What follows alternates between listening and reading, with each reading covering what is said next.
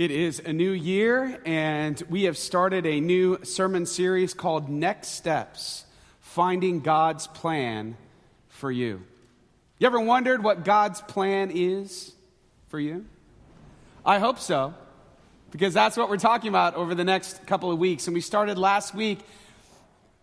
This is the time of year for New Year's resolutions. And while a lot of people are, are down on New Year's resolutions, I happen to love them because I think they reflect our desire for transformation.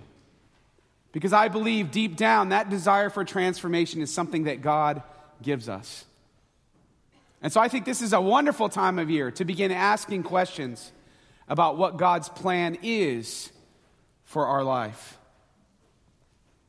The problem with resolutions, though, is that I think they tend to be a little bit too me focused. They, they seem to kind of be self absorbed kind of resolutions sometimes, or at least they run, run the risk of becoming like that. They become so me focused. And the problem is, is that if I'm full of myself, how am I going to have room for God to fill me? If I'm full of myself, how am I going to have room for God to fill me? We have to allow room for God to say what we want to be. So instead of asking a question, boy, what do I want for me in 2017? Uh, I think the real question of faith is, what does God want for me in 2017? And we talked about this wonderful Old Testament illustration uh, used in Jeremiah that where God says he is like a potter working with the clay. And I love that vision of our spiritual growth because it's messy. God gets his hands dirty. There's something imperfect about the process. And the difference between that and spiritual formation, as, as we're talking about it, is that the clay has something to say about the potter's work on it. In other words, God has a plan and a purpose for us. God knows exactly what He designed us to be. But we can resist that our entire lives and never allow Him to work us. We can never be malleable enough to allow ourselves to be shaped by God into what He's designed us to be. So it's a dance between the potter and the clay. This is the process, really, that is spiritual formation. It's this process of saying that God's version of me, God's design of my life is infinitely better than whatever design I would come up with. Unless you believe that, then there's really no going forward. Unless you really believe that God's plan for your life is better than your own plan, you're never going to move forward. God even told Jeremiah, He said, Before you were even born, I knew you. I knew you from the womb. And I have plans to prosper you and not to harm you, to give you hope and a future. And so, if you do believe that God's plan for you, for you to live into, your created purpose is better, then the next question is okay, well, then how do I find that out? How do I find out what my next steps of, of this formation process are? How do I become more malleable to God's design? Right now or this year? What are those steps? And we're trying here as a church now to start directing you toward real practical answers to real heady things about spiritual formation. How do I take a step, a real physical, practical step in my formation process? And so today we're starting with step number one, which is follow Jesus. I know what you're thinking. Duh. Right? Yeah, I got it. Follow Jesus, of course. We did a whole sermon series on this, Pastor, just a few months ago about follow. Yeah. It sounds simple until you try it.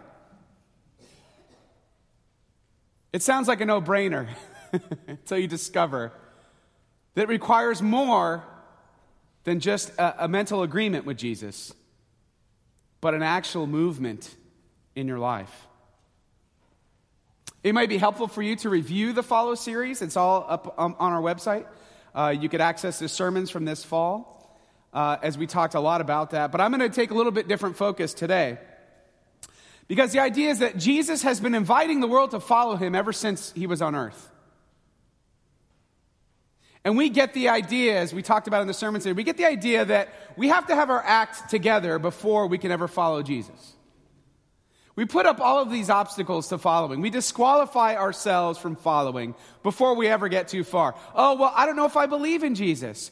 Or, you know, I don't know if I if I'm ready for this next step of faith. But following is the Christian life, it is the process. The degree to which you are willing to follow Jesus is your spiritual formation. The problem is, we put up like barricades over each step, right? So we get to one step, it's like, okay, barricade one. I don't know if I believe that Jesus is the Son of God. So I live with that. I, I think on that. I have conversations, I read scripture. I get to a point where I say, yeah, you know what? I'm ready to get through that obstacle. I'm going to follow him there. And then Jesus talks about, well, that's wonderful. Then you got to move forward. You know, you, you, you got to get involved not just in the community of faith, but in the community of not faith. You have to start living your life in a way that draws people closer to Jesus. And that's another barricade. And you're like, I don't know if I'm going to be that kind of Christian. And then you're willing to follow a little more. You get through that barricade. But you see, these barricades we all put up. But the process of going through each step is the process of discipleship. That is spiritual formation. That's how you grow closer to God, is you get through each obstacle in your faith. The degree to which you're willing to follow is, is your spiritual formation. And Jesus didn't say, well, if you're willing to blank, then you can follow me. Right? If you're willing to even believe, we talked about that. Even if you don't believe yet, you can still start following. But that's not where most of us are hung up. Most of us are hung up of, yeah, we believe. And we believe for a long time. But maybe we haven't moved in a long time. That's where church people get hung up. It's okay. We were just talking about this this morning in our uh, pre service prayer time that we all can, can get stuck in a routine or in a rut. And the idea is the only way you break out of that is to take one even slightly uncomfortable step toward the next barricade in our walk with Jesus.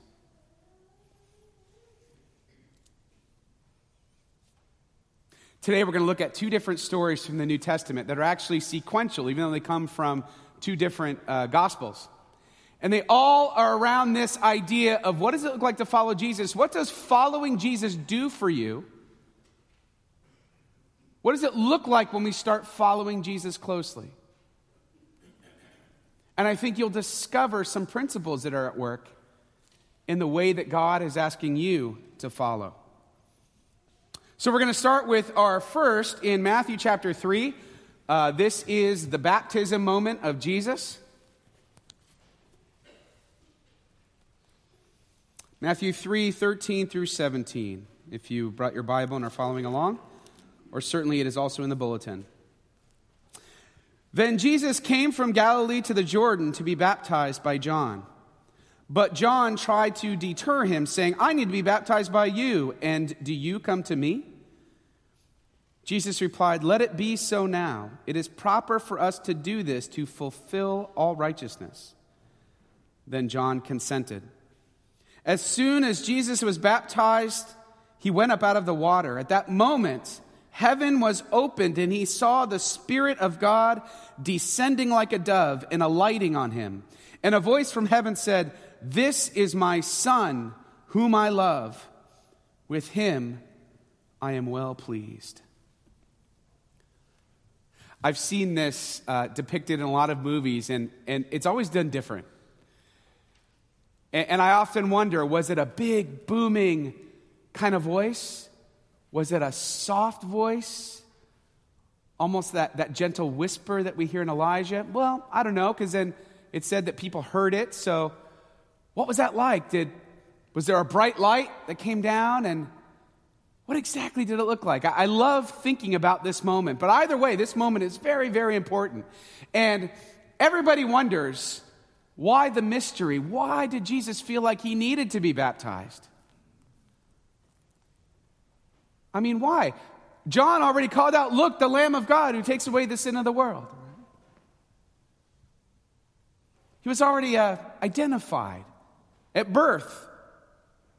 He was identified as the one, the Messiah. Why this? Why now? Well, let's think about baptism for a moment. What is baptism? Baptism happened long before John the Baptist ever got going. What was baptism? Baptism, it's saying, whatever allegiance I had in my life is no longer what is leading me.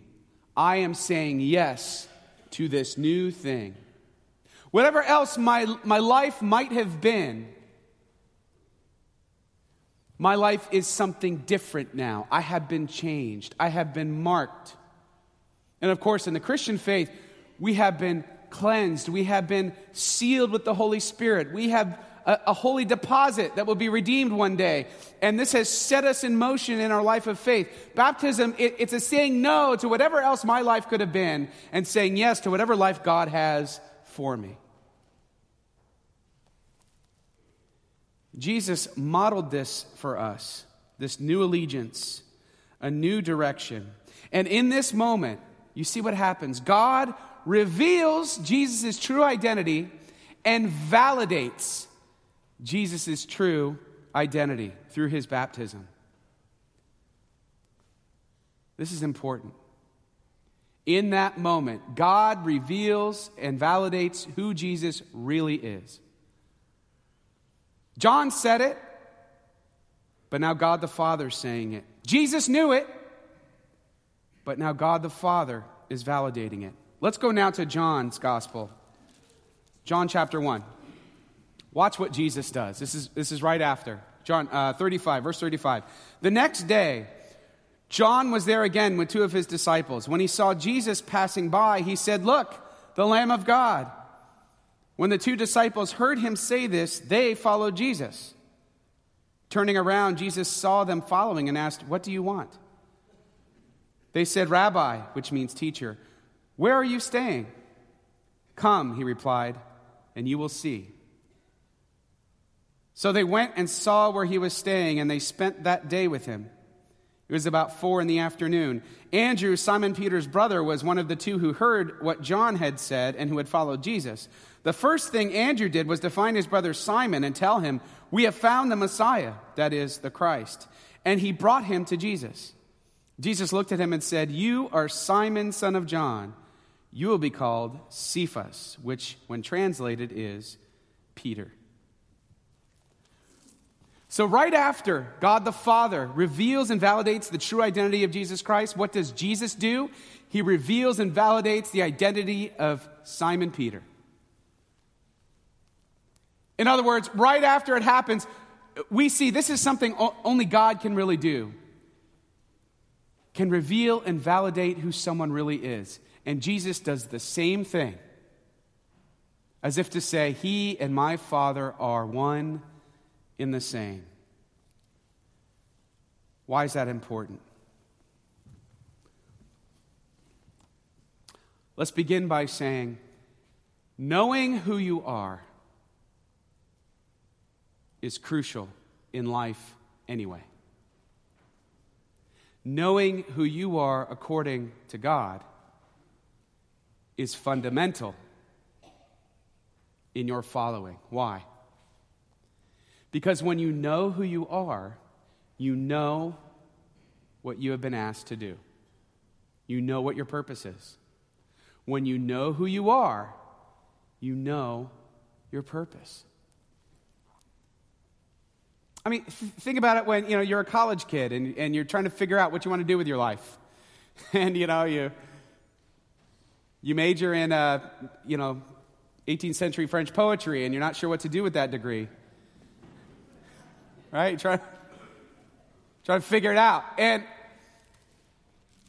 and then you start figuring out one piece at a time. Maybe you get an internship. Maybe you get a, an entry level job somewhere. Maybe you start figuring out. And, and as that process happens, you start figuring out your identity.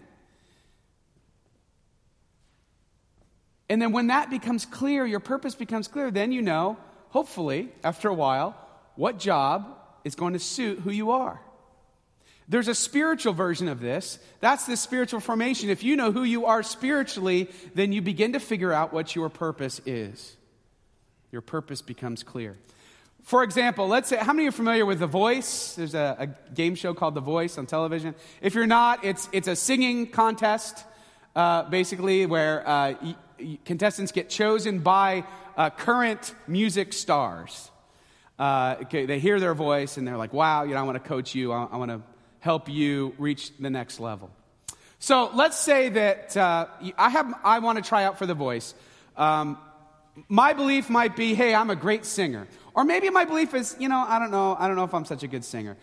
The critical point is the people who know me best will say, you know what? You should try out for the voice. You have a great voice. I think you can do it. I would think that would be the first step. The people who know you are going to be honest with you, hopefully, right? Like, I'm going to go try out for the voice. Eh, not so much. We love you, Jason, but don't, don't embarrass yourself.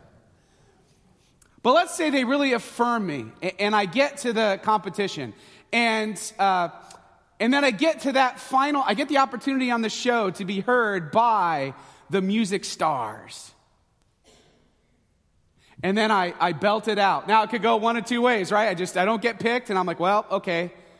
Thanks, friends. I'm glad you think I'm talented. I'm clearly not talented enough to be on that level. Or the music stars pick me and I am validated by their selection of me. Not only do the people around me who believe in me believe I can sing, but now the people at the top say, Yes, I can sing. I can sing like that. The higher the status of the person, the higher the validation. This is true in any field, but let's just take this game show, for example. So, what, what do I need in order to discover this about me? I need the people who know me the best, and I need the validation from a higher authority. And here you have the importance of identity from God. God knows us better than anyone, including ourselves, and there is no higher validation of our purpose in life than from God. That's why this is so crucial. As we discover what God wants for us, we live into our created purpose. We allow ourselves to be shaped into the design that God had for us from the beginning. And as a result, there is no better life that you're going to live except for the one in God's design. None, no better. Because you'll be stepping into who you really are.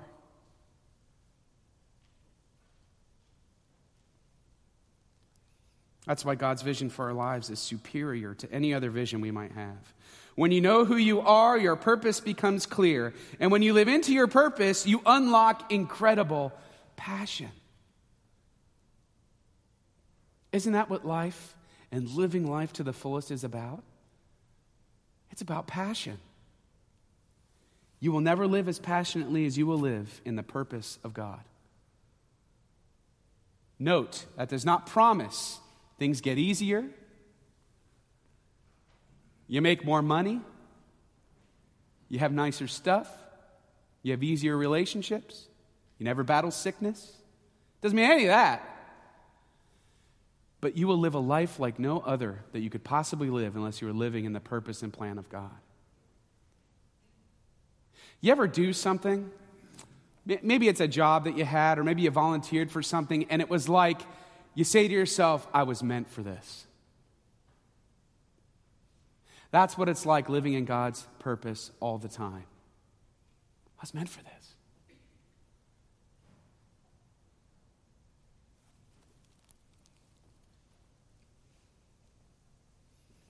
So, what are the specific next steps in figuring out your identity in God? How does that work? And so t- today, as we're talking about following, here are some specifics on how you can follow more closely right now, this week.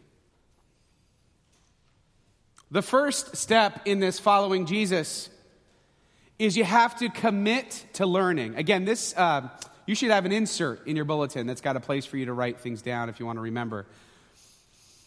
Commit to learning. that line where Jesus says, Come with me and you will see, that feels so weighty. It's not just come with me and I'll show you where I live. You get the sense he said, No, come and you will see. Our coming to Jesus, our learning, we have to commit to it. You're not going to grow unless you are learning more about God's Word. It's not going to happen. It doesn't happen without it. Now, I, I, know sometimes it's hard, and this is the part that we have to work on, is that every January you get all motivated to read the Bible and you start in Genesis 1.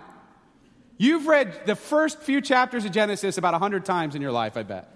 Right? Because, you know, you just get, you know those really well. And then you get, you know, to, if you make it to Leviticus, you're like, I'm out. You know, like, you just, you lose steam. You lose steam. So maybe that's not the best approach. So let's try a different approach. First of all, I always recommend that you start with the Gospels. Uh, and then if you, if you feel like, like you're good with that, then I would just move on to the letters of Paul. I think these are great places to start. Um, but also, there's a couple of tools that you can get that I really want to encourage you to do this week. Take a step. It may, it may be uncomfortable for you to take a step. For those who have a smartphone, uh, if you do not have the YouVersion Bible app, it's a free app. I want to encourage you to download it. It's a wonderful app. It has reading plans on there that you can follow. Different reading plans for different topics, reading plans to read the Bible in a year. It's absolutely wonderful. It's got daily verses, the YouVersion Bible app.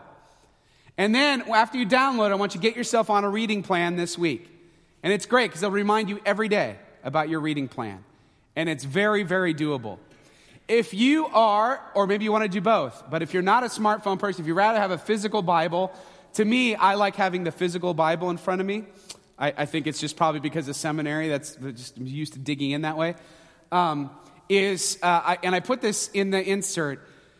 If you order online, uh, the soft cover I think is really reasonable. It's called the NIV Quiet Time Bible the NIV Quiet Time Bible. What it does, it's got the whole Bible and it's in order, but each section is has little divisions in it where it's got study questions and uh, little points of information for you to dig into that portion of the Bible. It is my absolute favorite. I don't know if it's currently in print, but it's all over Amazon. You can get it hardcover, cover, soft cover.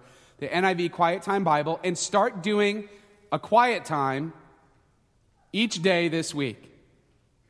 That's how you start to dig in. You have to commit to learning, to digging into your Bible in order to grow. It's not just hearing the word, it's also investing yourself in the word. Okay, the next is surrender your heart. No matter where you are in the continuum of following Jesus, you have to surrender your heart, which means a daily and frequent prayer life. That is absolutely essential. Prayer does something to us. It reorients us. It's sort of like if you've ever been to Disney World, you've ever been to Disneyland, and the, the way that the Magic Kingdom's laid out, the castle's in the middle. Why do they do that? So you can find your way back if you get lost on the fringes. You get lost in Frontierland somewhere, you don't know where to go, or how do I get to Fantasyland from here? Well, I just go back to the castle. Now listen, Prayer does that too. No matter where you've wandered in your life, whatever frontier land you find yourself, you can find your way back to the throne of God through prayer. It is a daily reorientation that you are where you're supposed to be. And then, lastly, and maybe most of us in the Northeast were baptized as babies, but if you weren't, I want you to consider getting baptized to take that step and to say, whatever it was that I was is different than what I am now going to be in Jesus Christ. And I'm going to take that step of faith. If you've been baptized, maybe it's an opportunity for you to remember your own baptism and say, Yes, even before I could say it myself, my parents said this child's life was going to be lived in the identity of Jesus. And so next week, get on a reading plan. Let me know how it's going. If you have any questions, send me an email. I'll be happy to help.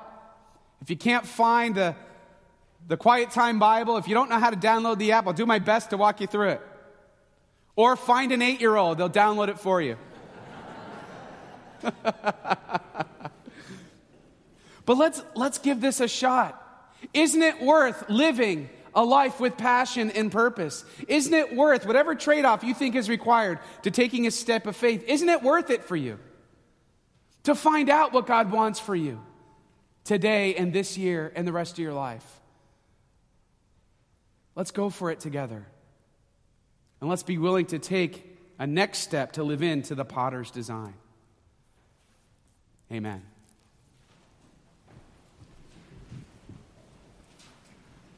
I'll invite you to stand if you're able as we sing our final hymn together this morning.